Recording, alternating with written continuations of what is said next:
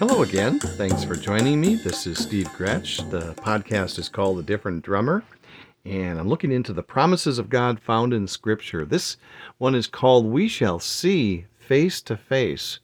Uh, wonderful, oh, wonderful promise. I I was going to take a nap, but I decided to get up here and and record this. I was just excited to do it, and I finished writing it, and I just wanted to get at it because it's such a wonderful promise. What what we the believers, those who believe the the the promises of God, those who have repented of our sin and put our trust in in the Lord Jesus and believe His gospel. 1 Corinthians thirteen twelve says, For now we see only a reflection as in a mirror.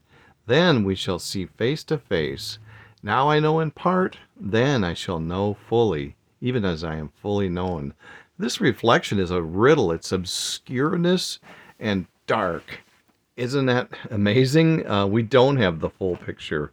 We don't understand. Um, I don't think we, when we get there, uh, when we you know when we see him face to face i i just can't imagine it's going to be a wonderful thing wonderful day and it talks about then we shall see and then i shall know the the then is at that time i i just had to say it's god's time which is perfection perfect timing God's perfect timing, and we'll see his face.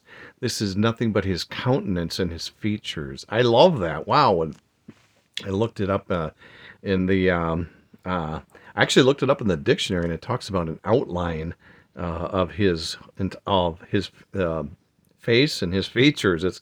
Um, I just uh, I'm looking forward to that day to seeing my Savior face to face and to know fully is to become acquainted with. Isn't that interesting? And how do we how do we do that? I love doing that. It's by being in His Word by believing his promises, by understanding and knowing him through his word. That's that's how we do it now. We tread we tread along on this life, on this journey home, and we we spend time in his word, we get to know him, we become acquainted with him. There was a time when we did not see, and there's you know, I'm looking back in the Old Testament not to see him. Exodus 33, 18 through 20. Then Moses said, Now show me your glory. And the Lord said, I will cause all my goodness to pass in front of you, and I will pro- proclaim my name, the Lord, in your presence. I, w- I will have mercy on whom I will have mercy, and I will have compassion on whom I will have compassion. But he said, You cannot see my face, for no one may see me and live. That's what was told to Moses at that time. It wasn't the time. It wasn't. It wasn't. Uh, it wasn't the then. Now God's time. And so um, uh, I have this wonderful story. I love talking about Isaiah 6 1 through 7. And here we have a story of the forgiveness of sin. Um, in the year that King Uzziah died, I saw the Lord high and exalted, seated on a throne, and the train of his robe filled the temple. Above him were seraphim, each with six wings. With two wings they covered their faces, with two they covered their feet, and with two they were flying. Then they were calling to one, to one another, Holy, holy, holy is the Lord Almighty. The whole earth is full of his glory. And the sound of their voices and doorposts and the threshold shook, and the temple was filled with smoke. Woe to me, I cried. I am ruined. For I'm a man of unclean lips. I live among people of unclean lips, and my eyes have seen the King, the Lord Almighty. Then one of the seraphim flew to me with a live coal in his hand, which he had taken with the tongs from the altar. With it he touched my mouth and said, See, this has touched your lips. Your guilt is taken away, and your sin atoned for. Wonderful. I love that. It, you know, his sin needed to be forgiven. He'd seen the Lord God high and lifted up, and his sin needed to be forgiven. It, you know, the Lord, the Lord has um, there's certain things that are hidden that we just don't know. There's a mystery. And um, in Colossians 1 26 through 27 talks about this mystery, the mystery which hath been laid, which hath been hid for ages and generations, but now hath been made manifested to his saints, to whom God was pleased to make known what is what is the riches of the glory of this mystery among the Gentiles, which is Christ in you the hope of glory. This mystery is to become acquainted with that which was unknown. Isn't that neat? There was the Lord. The Lord sent His Son Jesus to make him to make Himself known, and He um, it's just a wonderful thing. And there's we have a wonderful, blessed future to look forward to, as He has promised that we will see His face.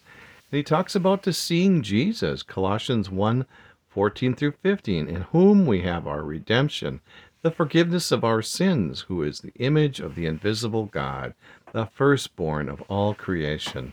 That's what I was trying to get at. Christ is the image of the invisible God.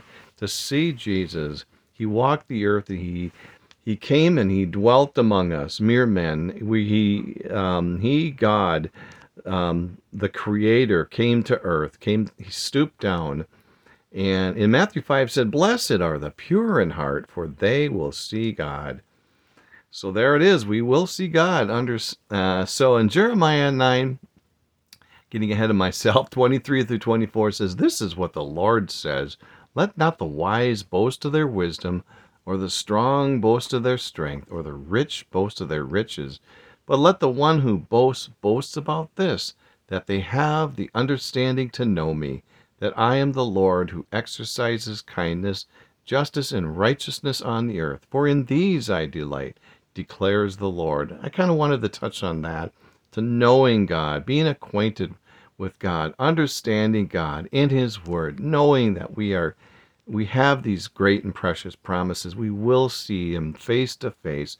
These are things that, in, in my mind, just help us to press on in this life press on when all the when all the terrible things happen and we we have a bad day and we have a bad things happening we can know and we can be acquainted with god and we can press on and know that that one day we'll see him face to face. At that time the perfect timing of god i want to just mention what he looks like. This is so wonderful. Revelation 1 12 8 1 12 through 18 i turned around to see the voice that was speaking to me, and when I turned, I saw seven golden lampstands, and among the lampstands stands was someone like the Son of Man, dressed in a robe reaching down to his feet, and with a golden sash around his chest. The hair on his head was white like wool, as white as snow, and his eyes were like blazing fire.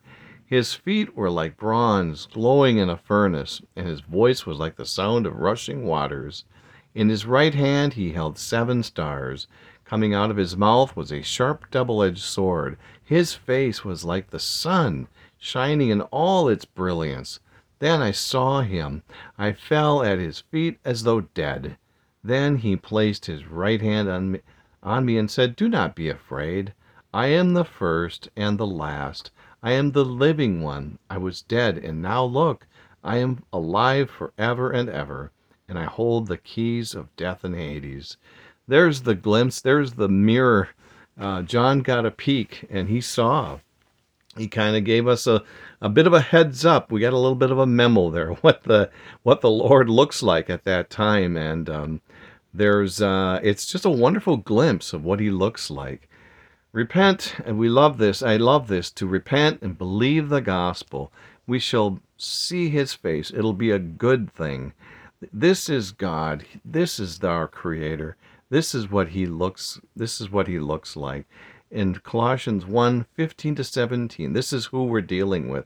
It says, Who is the image of the invisible God, the firstborn of all creation?